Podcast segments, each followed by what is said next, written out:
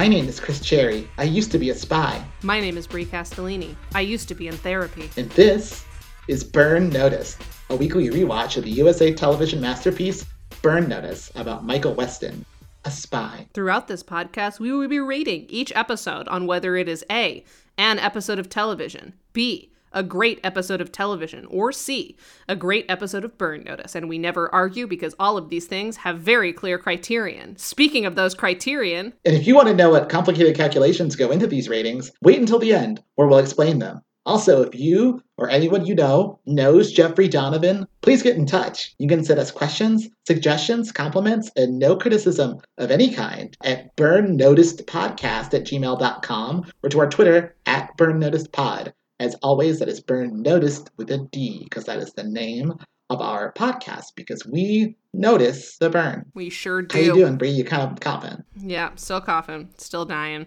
I have officially now been coughing for like over half of this season. But, you know, to be fair, that was what happened last year too when we were recording season 2 of Burn Notice. I also had a cough for like 4 months and had to fucking edit it out of every episode. I think, so honestly, I think it's just New York City. Did you ever have this problem before you lived in New York City? no, but I but like I don't think correlation proves causation in this Okay, but that was like- also true of me. right, but I also had this problem, but only when I lived in New York City. And now I'm in LA. I don't have this problem anymore. Yeah, I, didn't have it in Texas either. I still don't think correlation proves causation here because I think what's happening is that the past couple of years, yes, in New York City, but the past couple of years, I uh, have taken on more and more like side hustle work and like said yes to extracurricular projects and they all kind of come to a head around the October part of the year and I get really stressed out and I don't sleep and I have uh, many months of not having a day off today marks like day 45 of no days off for me and So this my immune system. Yeah I, I don't think it's psychosomatic. I think my immune system revolts and i don't take care of myself.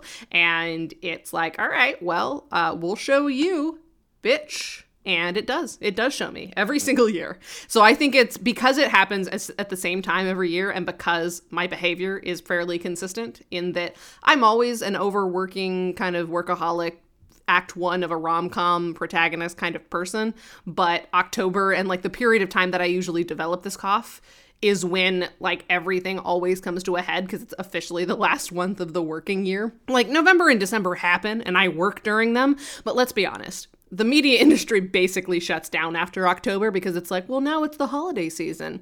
We'll wait till next year to deal with it. So, like, December and November are like generally chiller. So, October is the last proper year where like everything is happening. It's the, the last proper month. Uh, and so, you know, when I say yes to things months apart, they all kind of come to a head in October.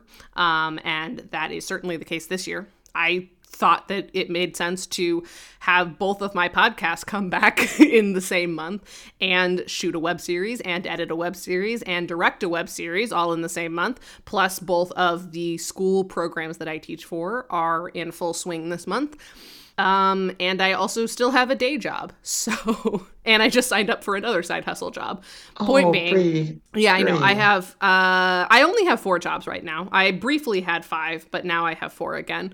You know what your problem is too? Is that you are in the first act of a rom com, but you're already married. Well, no, you're not married, but it feels like you're married. Yeah, exactly. You're I'm engaged. functionally married. Yeah. You are functionally married, so it's like you can't even like find like a nice man or woman or other to Mhm. like teach you how to loosen up.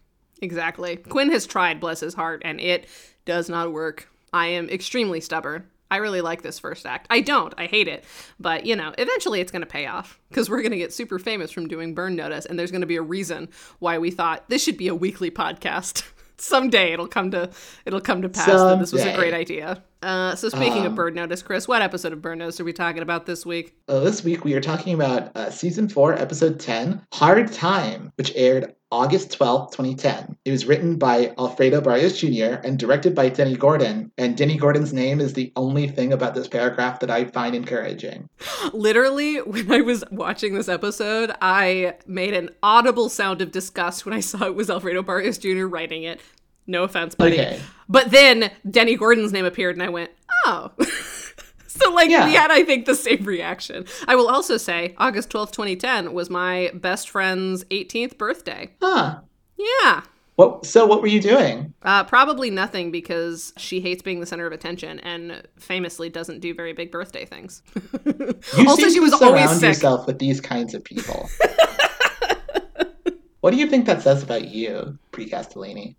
I'm a collector of the broken and Right. the damned. I will Isn't say, that that's a song, right? I don't know, but it is now. We'll make it. the leader of the broken. I think it's the Black Parade. I think I'm badly quoting that song, The Black Parade. Oh my god. Welcome to the Black Parade, aka Burn Notice. Okay, so I was worried about Alfredo Barrios Jr. I I was, was also worried about the title because I think we may have talked about this on the podcast before, and I definitely talked about this in general. One of my least favorite plots slash settings in television is prison. I don't like being in prison. I mean, I don't personally. I haven't personally been to prison, but like Yet. in storytelling, I don't like being in prison.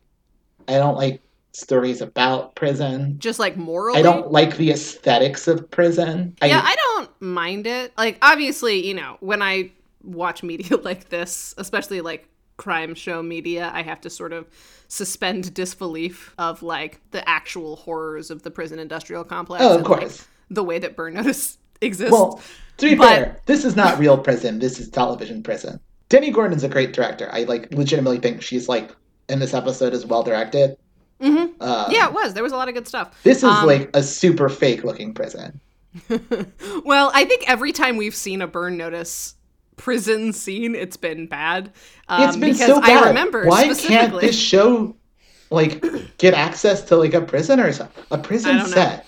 But was Like- here here I think the last time this came up was uh season 3 episode 1 cuz Michael is briefly in prison and we make a comment about how the prison like the the sort of waiting room where he and Sam talk on the phone together like uh, on either side of the glass um and we were like this looks super fake. And I remember saying I was hoping that they'd have to break Michael out of prison and you're like oh god no because I hate episodes set in prison. And I was like well, but like it's, you know, it's like a bottle episode. So I like for me, the fact that it's a bottle episode overrides the fact that it's a bottle episode in prison. I mean, to an extent I agree let's with be- The aesthetic of prison sucks. Like it's always like this race Let's be very clear this about what a gang. bottle episode is. Let's not just be throwing around bottle episode. Like a bottle episode is not just one set. It doesn't have to be one set. A bottle episode is an existing set that like they already have to be an own existing so that set? no one has to build anything. Like the point of a bottle episode is to save money. If you have to like build or like get a prison location and then cast this many extras, this is not a bottle episode. Well, okay, so maybe I'm misunderstanding bottle episode then, because I always assumed that bottle episode meant it was an episode primarily uh, or entirely set in a single place, and like at least in the way that it functions in like the procedural television landscape is that they have to like they're st- it's like a single location horror movie essentially. So like a green room, for instance, like that's more yeah, of a. I mean, like that's like a movie. slightly different thing, but like, and because I've seen people talk about this on Twitter. Okay, and, well, so then what would you consider this kind of an episode where somebody, like, instead of having a, you know, full city sprawling adventure, he is stuck in one place and has to kind of I don't know. I think it's an episode. I don't think it has a name. Just like this is an ep- a one location episode. Although there's lots of sets. I don't know what I would call it. This is a prison episode. So like, this is a prison episode. In fact, let me describe what happens in this episode according to the Internet Movie Database, which, by the way, now recognizes my gender. Ooh, that's exciting. and I am happy about that. So, according to IMDb, after Vaughn sets up a meeting with Simon for Michael about his Bible, Michael gets himself placed in prison to help one of Sam's friends who's been targeted for death by a gang leader. And with Yep. that, do you want to just get in the weeds, in the prison weeds? Oh, yeah, let's get into those prison weeds. All right, we're not in prison yet. We start, and Michael is staring at like a murder wall. Uh, everything that like Vaughn can give him about Simon's personal life because that's what matters. Like what kind of child was he? Like, Well, remember, what- Simon's Hannibal Lecter, and so like Michael's got to get in yeah. his head so that Simon can't get back into his head. He needs to know when he was a kid what flavor of Capri Sun he drank, because that will be the key. And apparently, like Vaughn has provided all this, so he's getting ready to meet Simon. So Michael shows up at the house where Vaughn is holding Simon, and I'm kind of surprised because I didn't think we were going to be getting Simon at the beginning of the episode. Mm-hmm. Yeah, I thought we'd have to work up to him. So yeah, they're holding Simon at this like fancy house, and Michaels wants to know like, what have you guys got out of Simon? He's like, we can't get anything out of Simon. We've tortured him as much as you can, and we don't get shit out of him. And Michael's like, torture's dumb. I'm not gonna torture him. and then Vaughn says a line that I think is amazing, not because it's good or even because it's bad. It's like exactly the weirdest amount of random. He says he's fine if Michael wants to cut his kidney out or give him a gallon of orange sherbet. like Maybe Barrios was hungry when he was writing. it's like because like even is like a nice thing as opposed to a nasty thing. It's a weird nice thing. It is a weird it's nice thing. a, like, Although I will weird say, line. Quinn's favorite like iced thing flavor in the world is orange sherbet. He loves God. orange sherbet. He's a psychopath then. He is, and That's I like psychopaths to. like. They like, I like to- sherbet. And I like to call it sherbert, like Herbert. Uh, Yeah. He hates that. He fucking hates that shit. I mean, is that how it's pronounced? No, there's no second R. It's just sherbet. Is it really? It is, which is why I like to intentionally mispronounce it because the, the I thing have that never Quinn hates in my the most life is not said sherbet. I know, me either. I think it's one of those like Sherbet sounds Berenstein, awful. I, I know it does. the way that it sounds in my ears. I mean, sherbet sounds stupid. I mean, I, here's the thing. I think sherbet is stupid. I think the whole dessert is stupid. It's awful pretend ice cream for losers. exactly. I don't like could it. Not, I don't I could it. not agree more. If like I walk into a Baskin fucking Robbins and they're like, "You want this sherbet?" Like, fuck off. Fuck off. Give with me that something with bullshit. cream in it. As Madeline Weston Fucking- would say, I want that cream. sherbet. But like sherbet sounds like a frog, like sherbet, Yeah. sherbet. I think I've made that exact joke to Quinn before when I was like, "What do you mean it's not pronounced sherbet?" Anyhow, it's a dumb dessert and no one likes it, so it's not a nice. So it, if anything, is torture. Especially a gallon of it. What is he supposed to do with the gallon of sherbet? I'm saying sherbet now. Like, here's the thing: sherbet sounds so dumb to me that it's funnier for me to say sherbet, which is apparently the correct correct pronunciation. Like, Mhm. it's a funny joke to me that it's sherbet because it sounds stupid. Anyway, moving on. Michael meets Simon in the room where they shoot USA Network promos. It's like just this random room with these big windows so you can see the blue skies.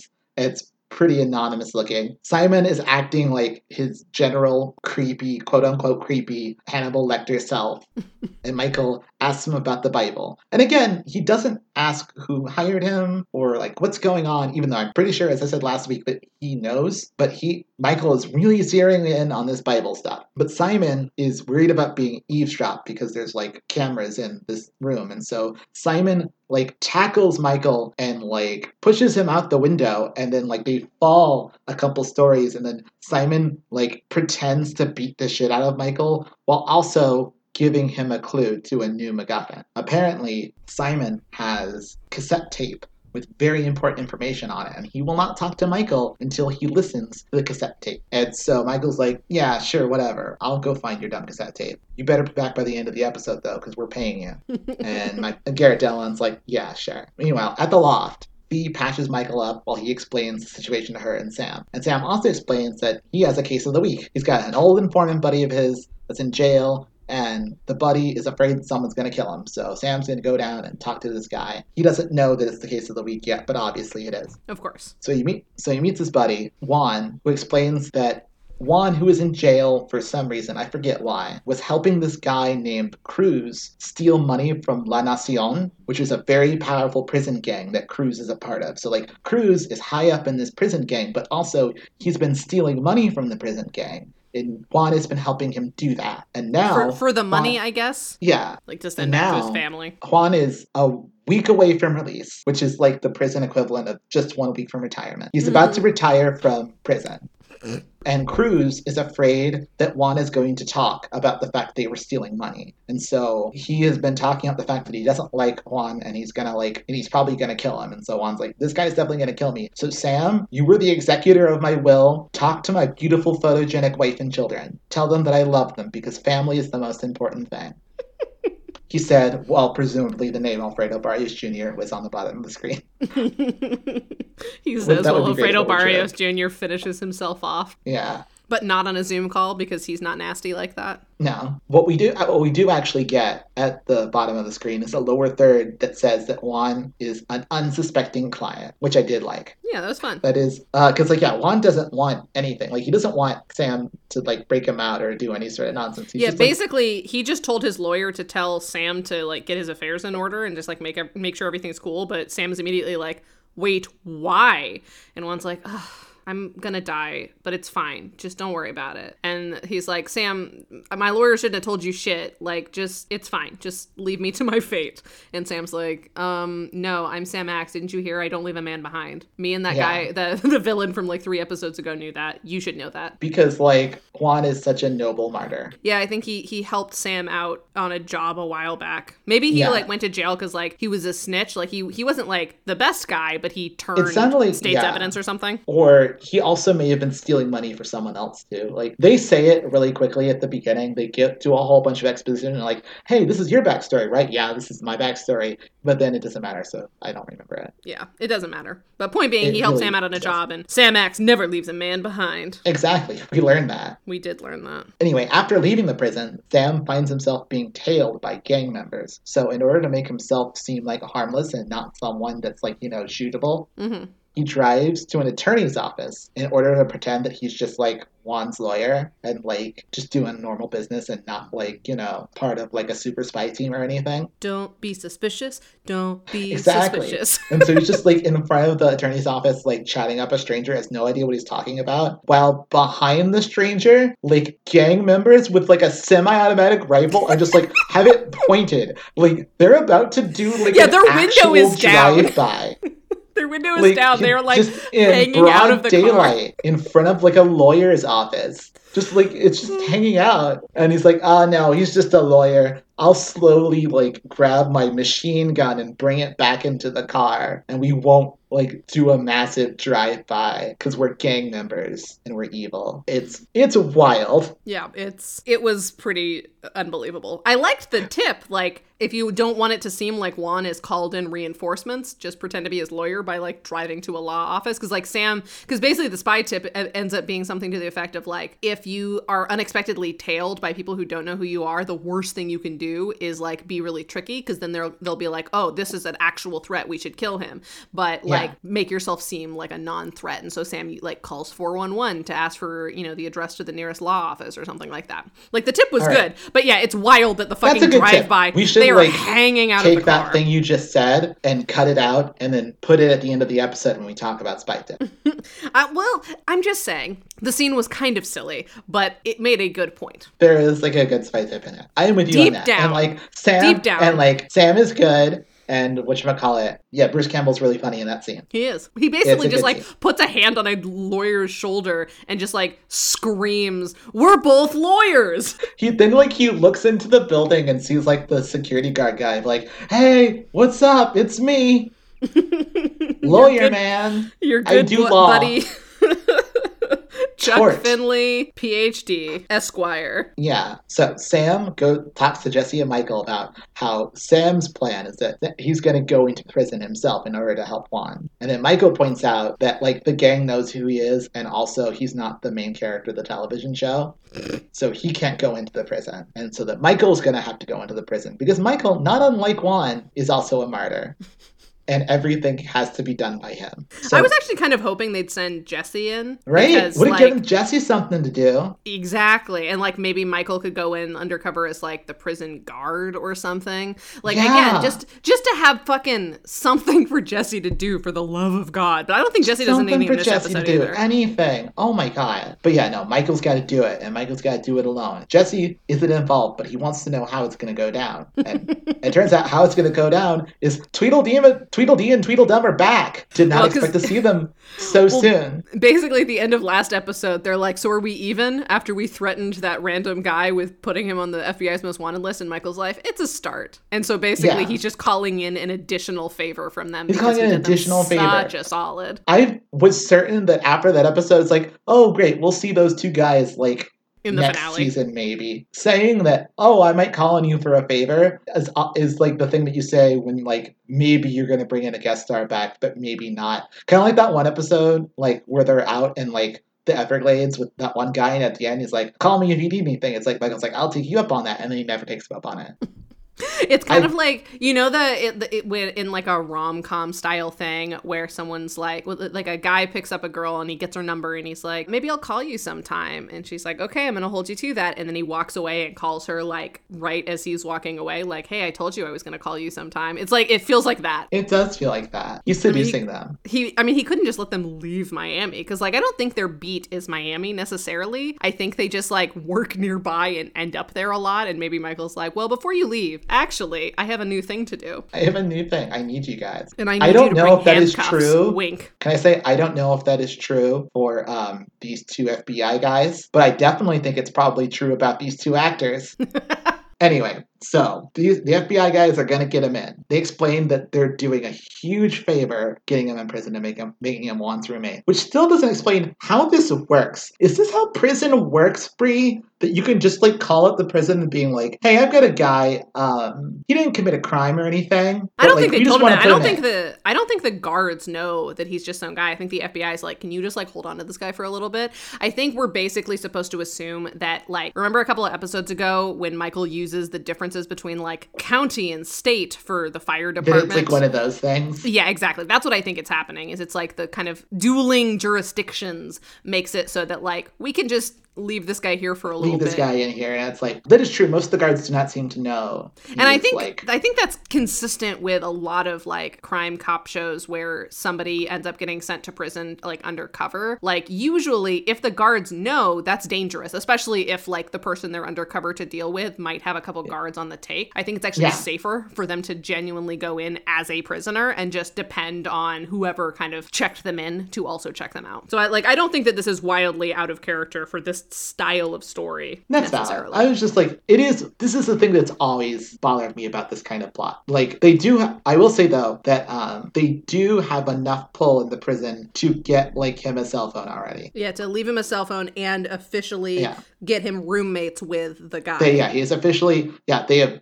They have planted a phone in with Juan just in case, hmm because that's what I call a cell phone. Waka waka, because of a jail cell. Wow, that's a pull. right? Anyway, so Michael meets Juan in the prison room. It's it's like this. I don't know. I've never been to a prison. I have. I debated in one once. I debated against prisoners in college. Interesting. hmm Did you win? Uh, I won a couple. I didn't win the whole tournament. If someone like lost and like a prisoner won, did they? Did you have to like take pla- take the place of the prisoner and the prisoner got to go free? Yeah, that was how it worked. It was like an early release program where, like, if you argued good enough about abortion or whatever, uh, you could just leave, and a unsuspecting college student would take your place. Yeah, it was crazy. It was interesting though, because like we, uh, you had to follow very specific like dress code rules. So like we couldn't wear blue, like we couldn't wear like a blue dress shirt because the prisoner outfits were blue. So they didn't want all of us just like wandering around the prison in the same color clothing because it might obviously create confusion for the guards and stuff like that.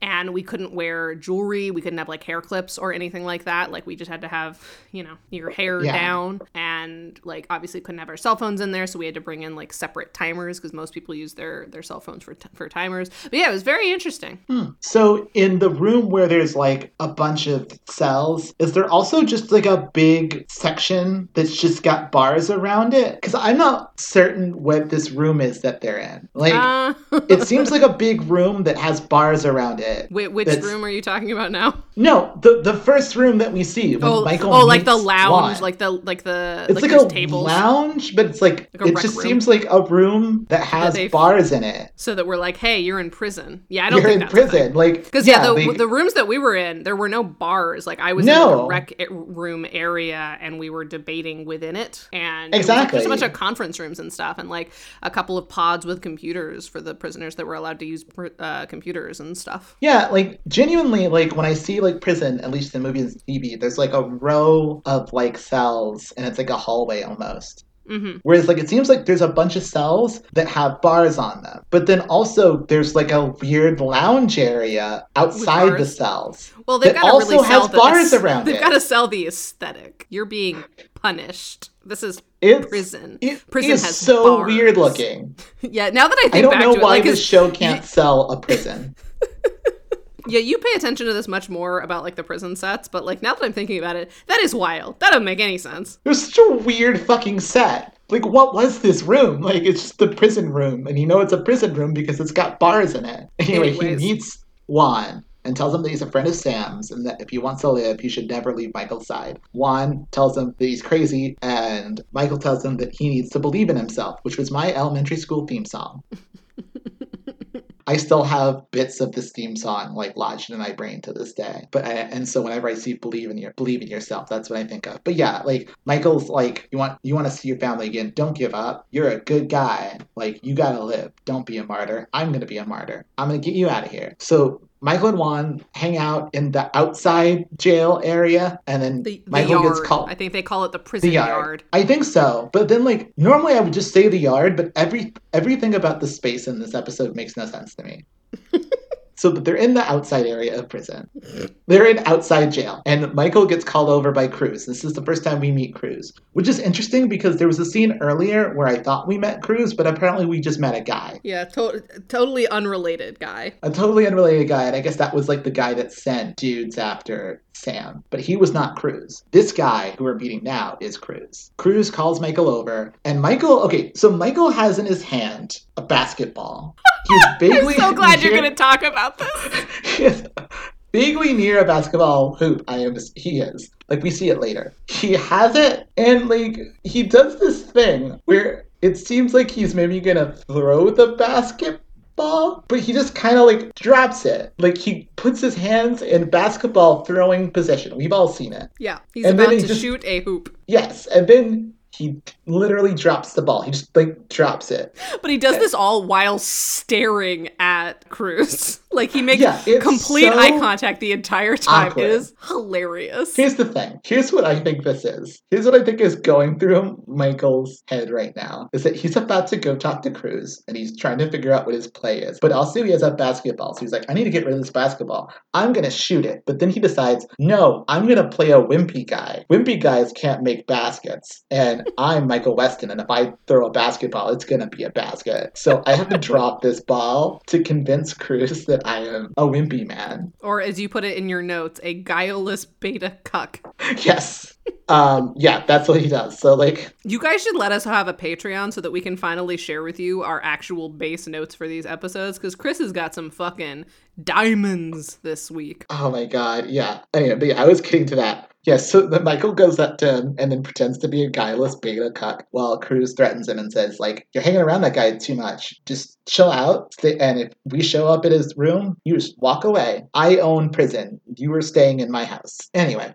While this is going on, Sam and Fi go dig up the grave where like Simon's treasure is, specifically his tape, but he's like buried it in like a grave. And they dig up the grave in broad daylight. Like eventually they will be harassed by someone, but it is wild they're just digging up a grave in broad daylight. I don't think it actually is because once what we learn from the guy that actually comes to find them eventually is that this is a historic graveyard. So most people who are buried here have been buried here for over a century. So I imagine it doesn't have a ton of foot traffic because it's not like no one else is being interred here. And certainly no one is like attending a flu- funeral here. So Yeah. you could probably bet that like this is an untread area. This is valid. Probably Anyway, why Simon they're, picked it. They're digging a grave. They are grave robbing. It is They while they're doing it in broad daylight, but they kind of explain it away later. Yeah, but yeah, yeah, like so they're doing it in broad daylight, and they find a box that they cannot move and cannot open without it sort of blowing up and destroying the content. So, so I think It Simon did say you have to carefully open my Yeah. Simon. Yeah, Simon let them know like, hey, this shit's booby trapped. You cannot just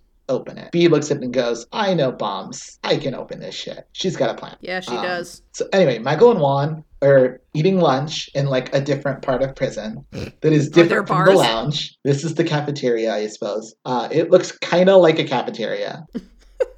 But it's like outside. It's like, yeah, the outdoor eating yard. Sure. It's also, all of these scenes are basically the same and run together in my brain. They're eating lunch, but no one cool will sit with them. And Michael's pretty sure it's because Cruz is going to make a move soon. Because, like, everyone's looking at them. And Um, everything's like really quiet, and nobody has gotten within 10 feet of them no one's like talking to them. minutes. There's a spy tip that we'll talk about in spy tips that, like, makes me uncomfortable. We'll talk about it. Okay. But Cruz is definitely going to try to kill Juan soon. So they need a plan to not get dead. So Michael takes Juan to the library and they immediately destroy a bunch of prison property a week before Juan is about to be released. That's great. They like go through and find all these books on like case law, which are like big, heavy books, so they have hardcovers. At first, I thought the idea was that they're going to put books in their clothes because books are really thick, but not books, just the hardcovers. Just Well, the because they, like, they, because they don't want them to know that they've got like body Yeah. armor. Exactly. So like they have to make this body armor out of like this sort of light body armor out of fucking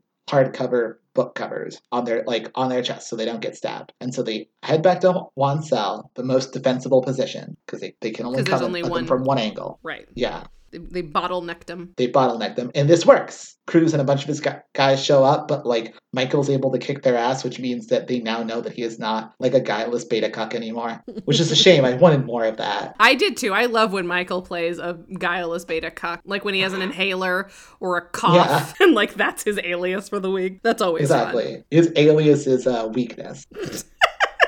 Uh, Also, it usually means that we're gonna get a scene where somebody overpowers him and he has to let them, but he's like so over it, and so we get to see oh my god, I do love those scenes.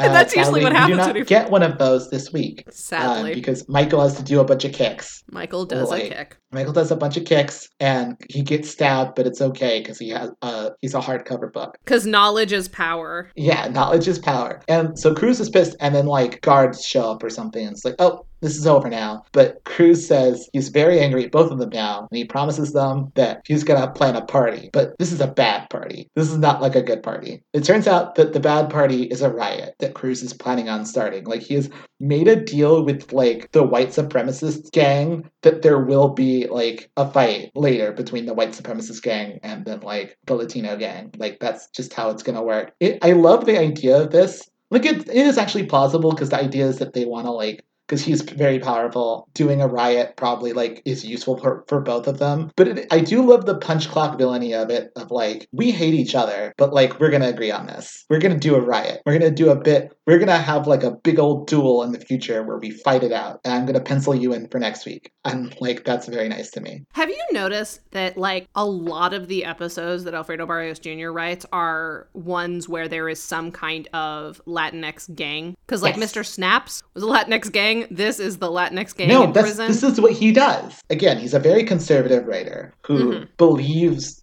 very deeply in the villainousness of gangs and the monstrousness of gangs. And so, like, yeah, I think that's like his beat. This is what he does. It'd be wild. It's not, he does it like every time. yeah. It's not like the show wants to do this many episodes about like Latino gang. Well, I think it was an inevitability for a show set in Miami I mean, yeah. because of like the huge like Cuban population in particular. and like, this is true. But yeah, I don't know. I just uh, yeah, I just wonder which came first, the chicken or the egg, the Barrios or the wanting to write about. I mean, it's probably both, but like, he writes this kind of thing with such zeal. he really does. that suggests like a belief system. Yeah. I just wanted to make sure that at some point we acknowledge like it's kind of like every episode now, bud. Yeah, it really is. No, it definitely is. okay, moving on. Anyway, so yeah, the bad party is in fact a riot. Uh, so, um, with the guards distracted by the riot, the plan goes Cruz will kill them both. At which point, Michael calls Sam on his cell phone, Waka Waka, I don't what is this waka waka bit that you're doing? Explain. b- because it's funny because it's a jail cell and there's a phone in it, and that's humorous. And so I say Waka Waka to let you know that there's a joke. Oh, because like cell is like a double entendre. Yes, like a jail Got it. cell, but also a cell phone. Got it. Joke yes, acknowledged. is it- moving on. It is a humorous double meaning. You're a humorous double meaning. Aren't I though? Anyway, so Michael calls Sam on the cell phone, Waka Waka, and lets Sam know that they're going to do a prison break, which I'm sure makes you happy because you enjoy prison break. It's a very good show, and I think if you just gave it a chance, you would really like it. I don't like prison. That's true. Meanwhile- That would that would be kind of a deal breaker. Uh, meanwhile, uh, he Sam to lean on a dirty prison guard uh, named Hill that Cruz is paying off. And so Sam and Jesse got to go do that, which means that Fi needs a new lookout while she like diffuses the grave bomb. And she doesn't say who that's going to be, but she needs somebody because there's like an old groundskeeper that she's noticing like this old man's got to give us trouble. I can't do this by myself. I need someone else to help. Perhaps someone who is similarly old. Anyway, so Jesse and Sam find this security guard, this dirty guard named Hill, and it turns out he has a little brother who's in a different prison, and Cruz is threatening to have him killed if Hill does not play along with whatever Cruz wants. So Cruz is like blackmailing him, and so Jesse and Sam decide that they're going to blackmail him too. Be like, mm. "We're gonna we're gonna start nosing around this thing, and then you know Cruz is gonna get mad and have your brother killed. So maybe do what we say. But we're nice. They do assure that they're nice. So like he they need his help because they let him know our guys are gonna do an escape, and you're gonna help us do it. Meanwhile. Fi meets Michael and tells him that he looks bad in the color that they dress him in all the time. I was gonna make that comment too. Like yes. literally, because they're all wearing this sort of beige, like this sort of dark, sandy beige color. And like Fi sits down and is like, that's not your color. And it's like, this is the same color that they always dress him in. It's a little darker, but it's the same color. Maybe she's like- making that point where it's like, hey, maybe now that you're in a jumpsuit of this color, you'll finally admit that it's not your color. Please, for the love of God, wear any other color suit. Question Do you think that like Barrios or someone on the writing staff was like, why do we keep putting him in this color? is this a dig at the wardrobe people? Or is this, or Bree, is this another instance of like us affecting the past? Ooh, maybe Have it we- is. Have we now like introduced this concept that that is not a color that Michael Westen should ever be wearing into Burn Notice? Maybe it is. And maybe, you know what? I bet it's going to really push it over the, the limit because, like, this is just like a hint. They haven't officially stopped dressing him in this color yet. But remember how I reached out to the wardrobe person to see if they'd come on our podcast and they have not responded? Maybe this is foreshadowing that us from the future are going to get the wardrobe person from Burn Notice on. And once we talk to him, he'll finally admit, you're right, it wasn't a good color for him. And that's the point in the show's continuity where they'll start dressing him differently. But we've we oh my haven't put the final piece into place yet. No, no. What if Bree? What if you have a time email and the reason that they haven't responded yet is because this email went back in time? Ooh. You know, it took us a while to get to the point in this podcast where we have woven like a really bizarre side canon, but I'm happy with where we're at. No, Because it's remember when we first started it. this podcast and you were like, we can't just do a television recap podcast. And I was like, but we're doing it for Burn Notice. That's what's special. But I also made the point like, hey, you know how there's that uh that Big Bang Notice podcast that completely goes off the rails and becomes like an audio drama horror podcast? Maybe we'll do that. We just have to like find it naturally. And we have. It's only taken us Four a seasons year and a half. but we've only been doing this podcast for a year and a half.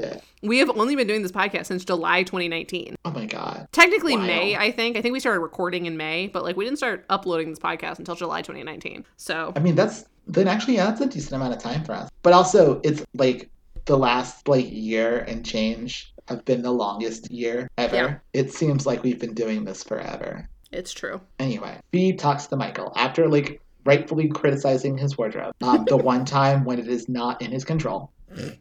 Uh, she tells Michael that when the riot happens, they should break into the infirmary and then get into a drug locker because the guards will take the locker out like right away because that's like the riot policy because they don't want like them stealing like drugs and I guess equipment or whatever. It's a special Sure. locker. So like get in that locker and then like the guards will take you out and like Michael's like, Yeah, but like it's gonna be heavy. They're gonna notice there's two human beings in there. And he's like, Oh yeah, by guards I mean Sam and Jesse. She also and, and Michael's like, but how am I going to get into the infirmary? At which point she like kisses him. Like she she kind At of first, she puts gum in her that- mouth. Yeah, she puts gum in her mouth, and when she's putting gum in her mouth, she like surreptitiously puts something in her mouth. Then she kisses Michael very really aggressively. really aggressively, in order to slip something to him via the tongue. The whole time she's been doing this character is like this sort of white trashy Southern lady who like whose boyfriend is in prison. Yeah. At one point, like she's sad that Michael doesn't want to role play more, which is very good. But yeah, she is able using her tongue to give him what looks like a lockpick or something. I couldn't quite tell what it was, but that's what I it's couldn't either. At- At first, I was like, did she even give him anything? Because it was very obvious that she put the gum in her mouth and started kissing him, and he looked like so shocked at the intensity of the kiss. Uh, Yeah. But it, t- it kind of didn't seem like she did anything. So I was like, was that just because, like, she was feeling frisky or something. But yeah, I think it was like a lockpick or like a hair. I mean, like in the next scene, he pulls it out of his mouth and we see it, but I can't quite tell what it was. Yeah, uh, who knows? But it helps him in some way get into the infirmary. Exactly. Yeah. Meanwhile, she leaves the, the prison and goes to the cemetery, like so many unfortunate people who have been put to prison for life. And she has enlisted Madeline's help to be lookout while she defuses the booby trap, which leads to a really good scene where like Madeline has to distract the old groundskeeper man by being very Madeline at him. And it is But she also good. it's very good, but also like Mama Westen, you know, smoking Mama has she's got a good head on her shoulders because basically Fiona's like, you need to go distract him. And so the first thing Madeline does is go, okay, looks at the grave that they're at, like commits it to memory, and then uses that as like her bit for distracting this old man. And even when the old man is like, What do you mean you're upset about this guy's death? He died like a century ago. And she fucking rolls with it. But like she knew to get a detail. She didn't just like, ah, look over here. Like she did on Michael Westen. She like She took did do a Michael det- Westen. she took details from her surroundings and utilized them in her life. Westen. She's smoking Mama Westen, and I'm really proud of her. And I love that, like, she is now just a member of the team. And even though Michael's always like, mm, stop using her, like, she has been a part of the shenanigans, like, at least at one point in the last four or five episodes now. Right? No, this seems like a conscious effort this season in a way that And hasn't I before. love it. We have It's been great. begging for it. Anyway, so back in prison, Michael and Juan are in their cell planning their escape when two guards come to get them early, telling them that they're gonna get a haircut. because it turns out that Cruz's party is gonna start early and it's a hair party. Is, He wants them to look good for the party, so he's going to to give them good. a Can I say really quickly? I cannot. There are very few phrases that like have ever come out of my mouth that I think are grosser than a hair party. It's pretty gross. It's pretty bad. Hair party is awful. I hate it, and yet I wrote it You wrote it and then you said it out loud. loud with your mouth. with my mouth. The hair party came out of my mouth. There's a party in my mouth, and hair is invited. Disgusting. Anyway, I can the imagine that being like a pickup line if you know somebody uh, doesn't shave their pubes. Oh my god. so the like guards it's a pickup line for natural women. Oh my god. So the guards take him to this room that I guess exists for gladiatorial combat. hmm I don't know what room this is. Yeah, Like, it's it's like a courtyard i at the in the But it- center of the jail. yeah, but it's like not a very big courtyard. It is the no, size it's of it's like, like, a an interior courtyard. Yeah, and like and there's like windows and like into the jail that surrounds the courtyard Exactly. and like everyone is watching it very much is like a like the jail coliseum Right, which briefly then becomes my other favorite trope. My fa- my least favorite sub trope of prison prisoner episode is prisoner episode that also becomes a gladiatorial combat episode.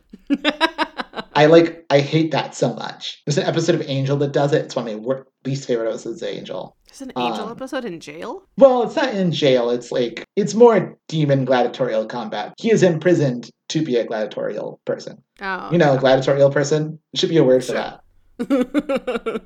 i'm sure one day when we go back in time we'll come up with something good. Exactly. Someone go back in time and tell Ridley Scott. because as we know ridley scott originated whatever the eventual term for Yeah. people who fight in gladiator tournaments is and then he will go back Hey- in time and tell the gladiatorial age what they should call their individual fighters Hey, it's your hey Ridley Ridley Scott. It's your cousin Marvin. You know that new. you know You that gotta new hear movie this. concept you're looking for. Well, watch this. and it's just a video a grainy video of you and i staring at the camera saying gladiator over and over and over again and then at the end we say don't blink and Marvin. Marvin Scott. Oh my god. Anyway, they have a whole fight in the ring. yeah No one's watching. I can't tell if people are watching them or not. no people are people are fully watching people are fully because like watching them. because I, think the white supremacists are on like on deck to start the riot and they just need to Yeah. like watch these two guards get fucking taken to pound town Yeah, because that's the thing. The guards get taken out too. The guards are not happy about this. The guards like are pissed because it's like, wait, you were supposed to do it later. And then Cruz and his men are like, nah, fuck this, and then beat the shit out of the guards. There's a whole fight, and they knock out Cruz for a bit, but Juan's leg is broken, which is going to make escape like not possible. So uh, Michael comes up with a new plan. It's Cruz that's going to go out. So Michael calls Sam and tells him. I thought him. this was a pretty good, like, on No, the this is fly actually a good switcheroo. idea. Yeah. I will say, the first time that Michael says this, I didn't understand that that was the plan. I thought he was saying it like, I thought, because Juan was being like, I can't make it out. And I thought, like, Michael was saying, oh, yeah, well, then I guess I'm going to have to take Cruz out instead, like, as a motivation to be like, no, you're coming. Like, we already did all this work. You're going to come. I'm not going to take Cruz. But it turns out, no, that's exactly what's happening. He is going to take Cruz. Mhm. So Michael calls And I and I wasn't quite sure what they were gonna do with that. I was like, are they just gonna like hide him for a week and then like let him back in once Juan leaves? But like what they actually ended up doing is quite clever. I wasn't exactly expecting that. I was like, oh no, that makes a ton of sense. That's absolutely what you should have done. It Great makes job, more guys. sense. Anyway, so Michael comes with this plan, and Michael calls Sam and tells him to make sure that Cruz knows about the infirmary thing and knows that that's where they're going. So Sam calls Hill, the um, crooked security guard, and to pass along this information because to Cruz because Cruz, as Hill tells us, also has a cell phone. Waka waka. So Cruz and his guys arrive at the infirmary, and then Michael blows them back with like a bomb that he's made, and knocking Cruz out again. Cruz has been knocked out so many times already. Like Cruz has brain damage. There's no way Cruz is fine. hmm So Sam and Jesse arrive, and they shove him in the locker. At which point Michael makes a call to Tweedledee and Tweedledum and says, "Hey, get me out now." Funny story: of riot's happening. I would like to leave prison, please. It's totally unrelated to me. I don't know what happened, but this is uh, it's getting a little too hot for me. So if you could pull me out, that would be great. Some some totally unrelated thing is going on. Please let me out of jail. Anyway, so Cruz gets dumped at a location where the police are waiting for him. And since he is now an escaped convict, he goes to escaped convict prison, which is different from other prison. I guess it's like a worse prison. sure.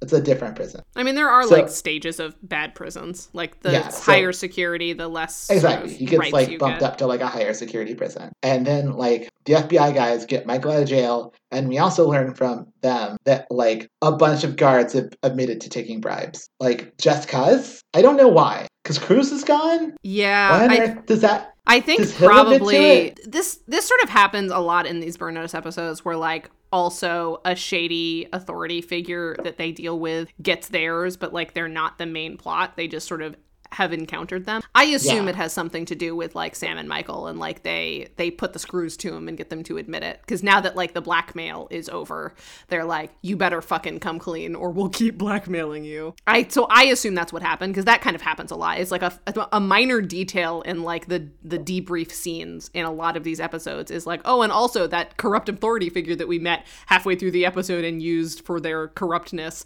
Uh, Oh Yeah. yeah, we got them too. So because that's I just and we can't stress about enough. You, they were bad apples. Yep. No this is not a systemic problem. It's a one bad apple or three to five bad apples sort of a situation. Exactly. Burn Notice is not interested in systems, and neither is Michael Westen. And Juan is no longer interested in systems because he's out of the system for now. Uh, Juan has been released. And I bet he's going to be on the good side of the recidivism rate percentages. Yeah, Sam lets him know that Cruz has definitely been murdered by the gang now. Oh, for sure. Super murdered because they found out. I don't know. I guess like Sam and like Michael let the gang know about this the robbery that he was doing. I don't- think so. There's a lot of loose ends that get tied up off screen. Anyway, he's in a different prison and it doesn't matter because he's dead. Which is sort of interesting because like it is sort of hard for this show when like a lot of times the the solution is to send the bad guy to prison. But like he came from prison, so now we have to kill him. so we have The to kill him ultimate because he can't go prison is prison. hell.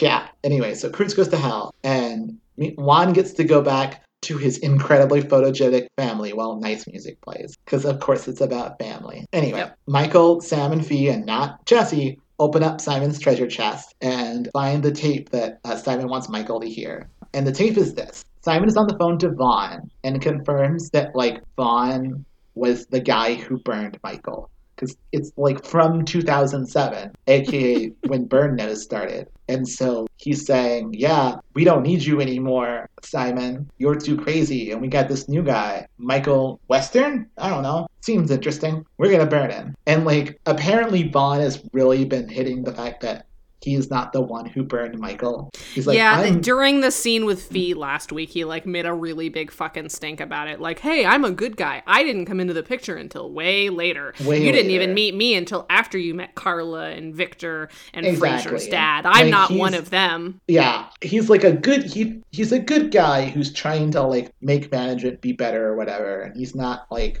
I think this is also kind of how he was introduced to us. Like, I, I remember yeah. us having a I'm trying to remember this too. I think he was vaguely, but no one gives a shit because no one cares about this character. Yeah, exactly. And like it seems like such a minor thing. Like it, it seems like I such a think what minor they're- thing. Yeah, what we're supposed to assume is that the reason that Michael has allowed Vaughn to like work alongside him, et cetera, et cetera, is that like he's management, but he's like good management. Like he's Yeah. Vaughn has convinced us that he's like the good side of things. Like he's he's the new kid, he's the Justice Democrats of management, and is like gonna come in and like make some changes. Uh, but it turns out he's actually regular Democrat and bad. Yeah. Not worse than Republicans, but I guess we've already voted by this the point that this episode comes out. So fucking, Yeah.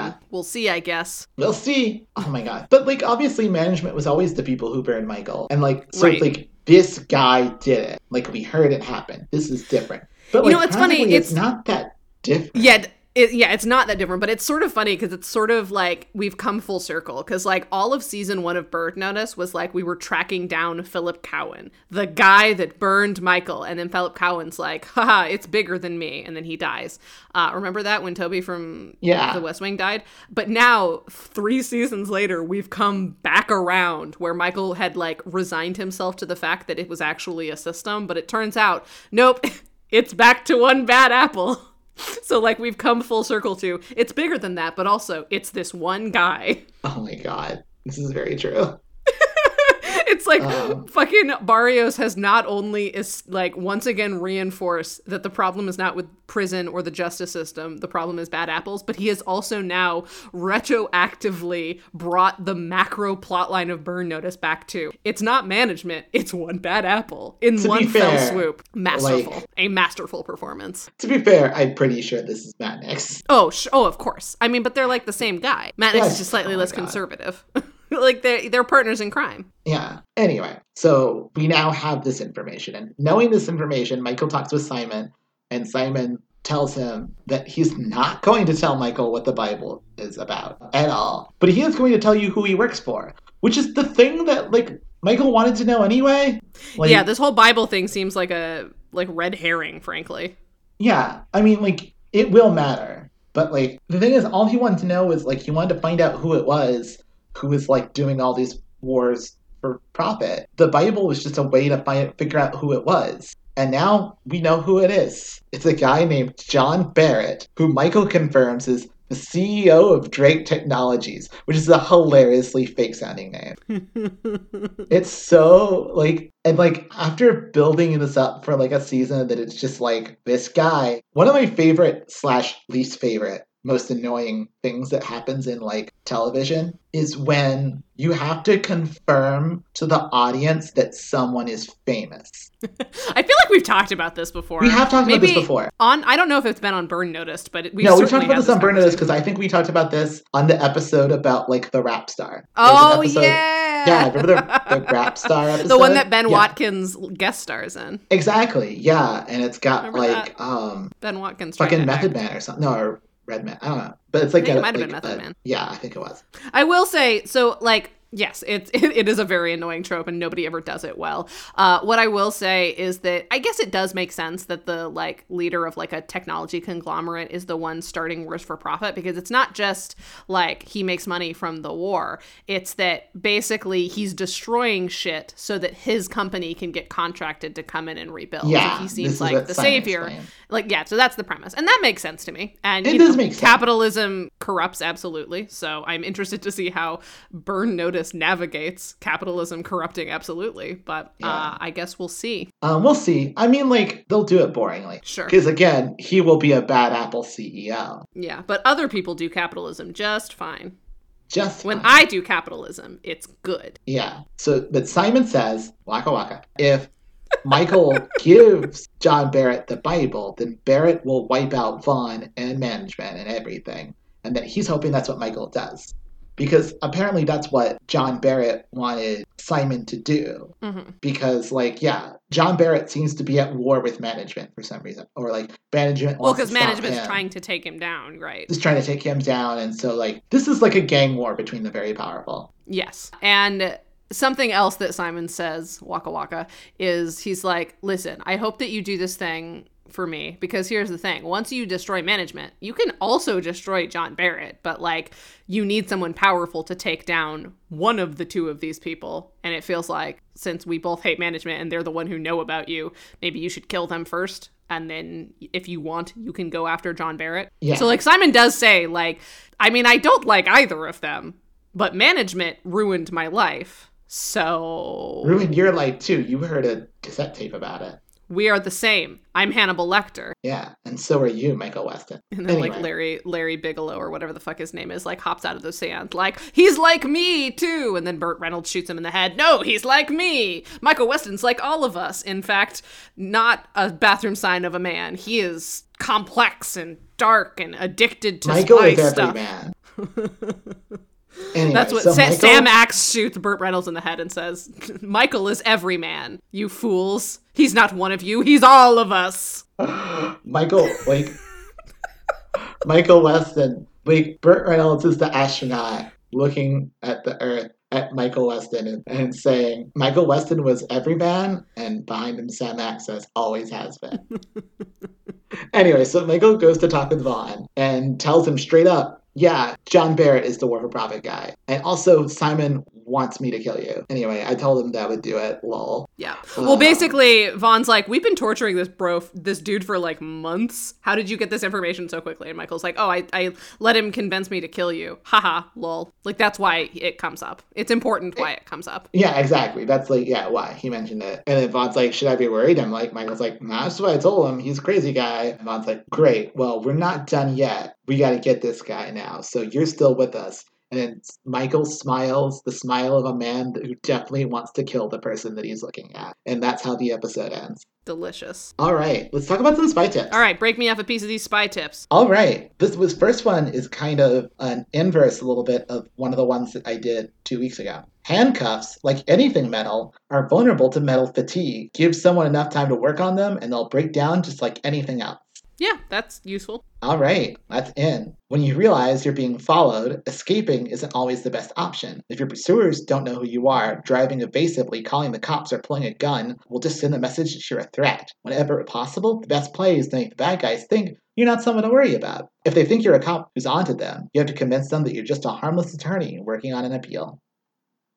Yeah, I mean we we already talked about this, but We yeah, it's good talked about this one.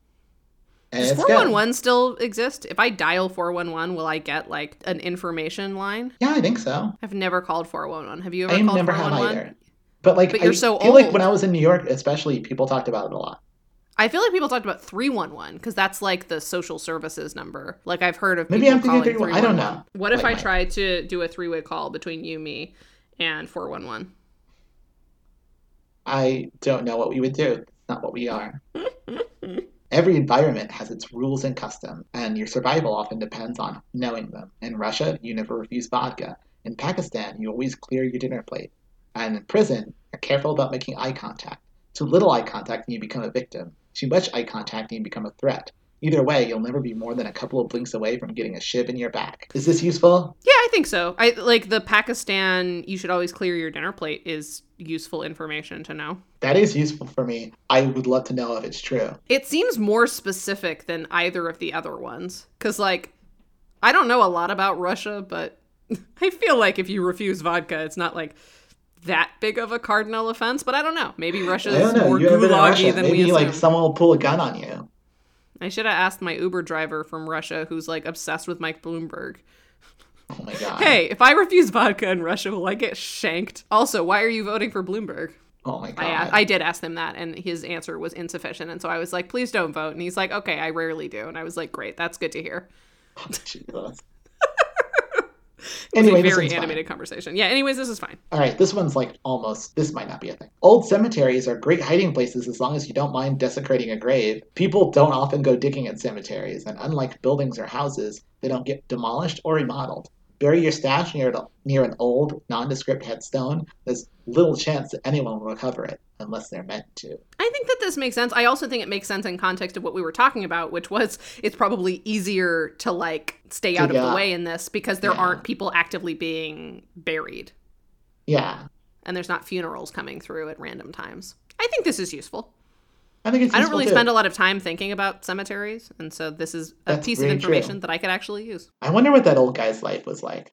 We know that podcasts exist. Do you We think do he's listening know. to them? I bet he's listening to the FBI guys podcast. Oh my I god. he's like their so. exact demographic. I hope so. Suits of armor fell out of fashion because added protection isn't worth the trade off in speed and agility. Flak jackets and bulletproof vests are popular because they allow for free range of motion. The key is to shield your core and mentally prepare for strikes against your unprotected arms and legs. All lightweight armor is vulnerable to some extent. Layered book cardboard won't stop a bullet, but it's dense enough to thwart all but the sharpest blades. Yeah, this is useful.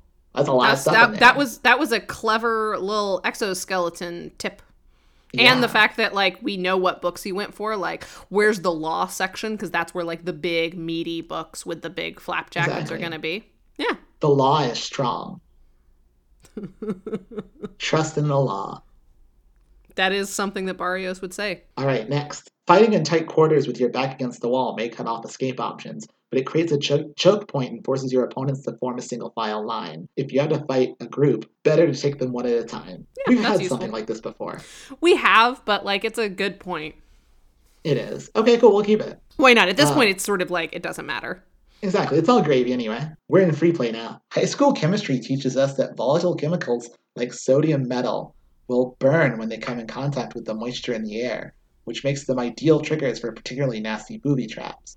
High school chemistry also teaches us that oil and water don't mix. To defuse a booby trap triggered by moisture, you submerge it in oil. It's messy, but it keeps you from being blown to bits. Yep, that's useful. This And was one of my favorite gross. tips, actually. It was really cool to watch. Mm-hmm. I enjoyed it. And it was a Fi Madeline scene, so it's extra great. Exactly. I would like an extra serving of this gravy, please. Any medical facility is going to co- contain plenty of combustible material. Pure oxygen can pack a punch if it's packed with the right accelerant. The same properties that make ether a powerful anesthetic also make it extremely valuable. Alcohol is used to sterilize, wo- sterilize wounds. Poured on the floor it can also make an effective fuse. Any place where lots of dental lab work is done on the premises will have a butane torch. It's used to cast molds of teeth out of wax. It can also be used for any other task that requires a controlled, pointed flame. There's a Yep. lot of stuff in that tip. That's a that's a shopping list tip if I have ever heard it. That is a chock full tip. Cock full right. tip. Last one. Few incidents inspire police response as intense as a prison break. Local, state, and federal authorities come after a fugitive with everything they've got. Dump an escaped prisoner someplace, give him a gun, make a few calls, and you can guarantee he'll make a lot of new friends in law enforcement. This is iffy. I wasn't sure about this one. I was like, oh, well, I don't think it's a I don't think it's anything.